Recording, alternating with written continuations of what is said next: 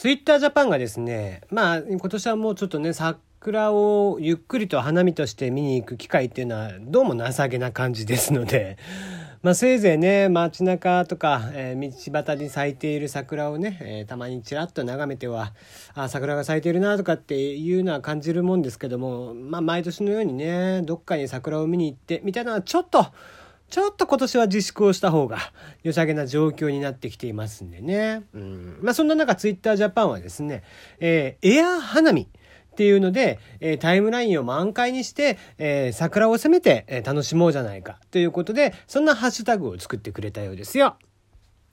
ツイッターのハッシュタグはたまにね、えー、番組とか企画ものとかに絡んだもので、こう、特別に絵文字がね、入ったハッシュタグを見かけることがあると思うんですけども、今回も、ハッシュタグエア花見と入れていただくと、エアカタカナ、花見は漢字にしていただくとですね、桜の、えー、お花がちっこいのがですね、えー、その後ろにつくということですので、ぜひね、えー、まあ、関係ない別にお話でも結構ですし、えー、何かしらね、えー、花見に関することちょっと、えー、外に出るのもね、えはばかられるから、えなんとなく家の中でおとなしくしてたけど花見したかったなみたいな形で「ハッシュタグエア花見」とか何でもいいと思いますんでつけていただくことで、えタイムラインがねそれで、え桜のマークがいっぱいになればなんとなく花見した気分になれるんじゃないかなっていうことで、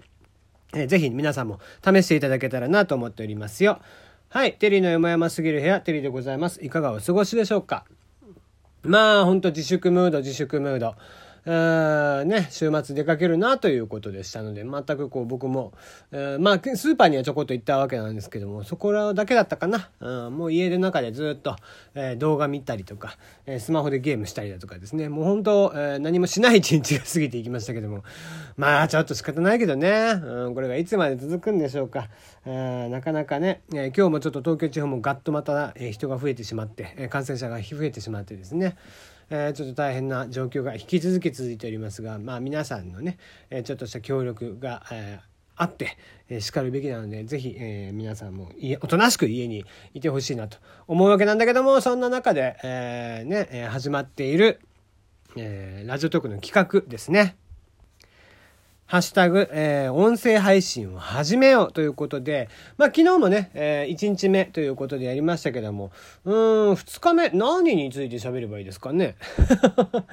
なんか喋るコツとかそんなのかな？うん、あんまり喋るコツっていうコツもあんまり考えたことがないんだけど、たまにね、こう喋るコツとかってどうしてるんですか？みたいなことを聞かれることがありますけども、基本的に結構ね、みんな言っているのは、あの、台本書く人書かない人っていうのは、まあ本当人それぞれですね。うん、特になんかテーマを決めてやっている人たちっていうのは割と台本決めてやっています。で、僕なんかは、まあ、あらかじめ記事とかで、えー、読むっていうもの、うん、このテーマで喋ろうかなっていう、まあ、大体ニュースから引っ張ってくることが多いので、僕は時事ネタばっかりだからね。えー、なのでそういった時には、えー、Twitter とか、えー、Facebook とか Yahoo とかいろんなところ、まあ、ニュースサイトいろんなところ見てますけども、えー、その記事気になった記事だけ開いておいてあとは基本的には台本が僕はない。っていうとこですね。喋、うん、りながらなんとなく次喋ることを決めていくっていうことなので、まあなんかその方がちょっとこうラジオ感というか生放送っぽい感じになるかなっていうので、基本的にだからあのー、僕は結構これはラあの配信っていう形になってるけど基本的にまあ生配信、えー、収録にしてるけど基本的に生のつもりで、えー、今聞いてもらえてるっていう感じでやっているつもりなのでだから別に基本的に止めません。うん、よっぽど、えー、言葉が出てこない時とか、まあ、咳が出そうな時とかっていうのは、えー、花粉を下げるじゃないけどね、えー、音声が出なくするじゃないけども、えそれぐらいのつもりで若干ストップはしますけども、それぐらいかな。何かをしゃ、何かを喋るとかっていうので、え次、その台本を用意してみたいなことで止めることはほとんどないですね。うんそのあたりは、もう本当人それぞれです。場合によっては僕もたまに、今日はもうどうしてもこういうことが喋りたいな、みたいな時には、あらかじめ、えー、がっつり台本書いてってする時も確かにあるんですけども、中には過去のにはそういった回もやっぱりあるんでね。でも基本はあんまりそういったものは用意しないで喋、えー、っているっていうとこです。うん。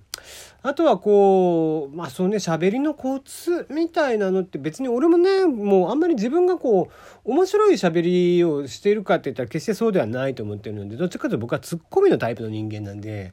うん、だから、まあ何が面白いのかなと思って自分でも喋ってますけども 聞いてる側はねあ何か面白いのかなと思ってるけど聞き取りやすいようにはしたいなとは思っているのであの大事なとこは例えば2回言うとかっていうね、大事なことなんで2回言ってみましたみたいなのが、ね、昔から2チャンネルのねテンプレートにありますけども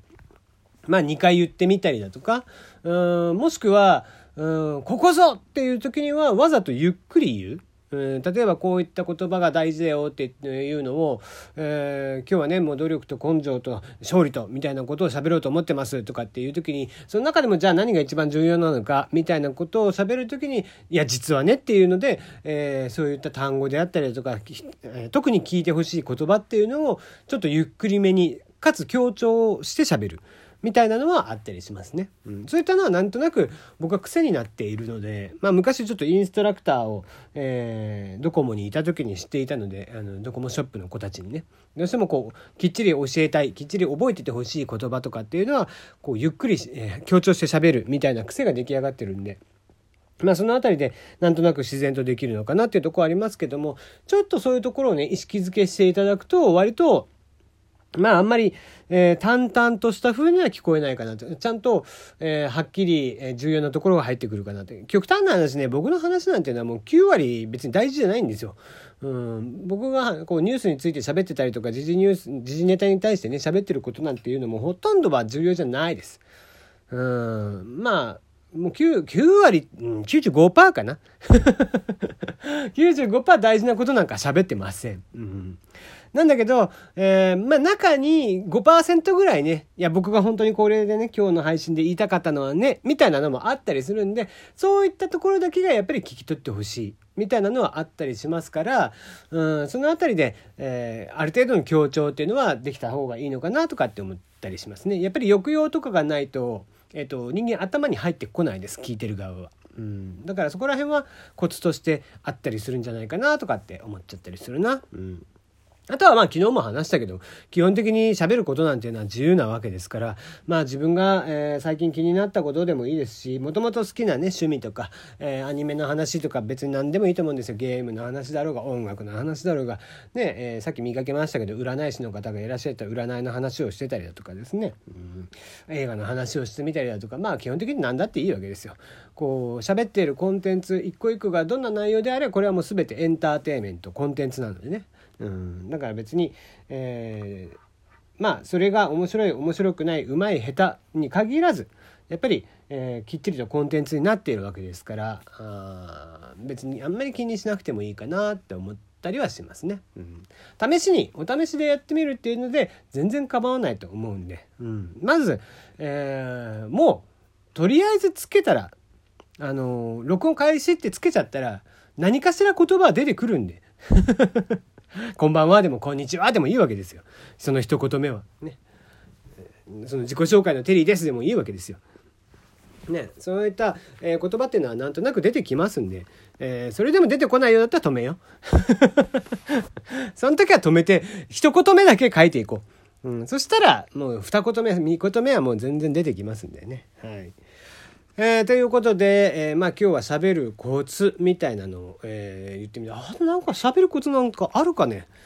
あんまり浮かばないな。意識して喋ってないからね。うん、まあ、そうですね。あんまりやっぱり出てこないね。どんだけ考えてもやっぱり出てこないね。それぐらいですね。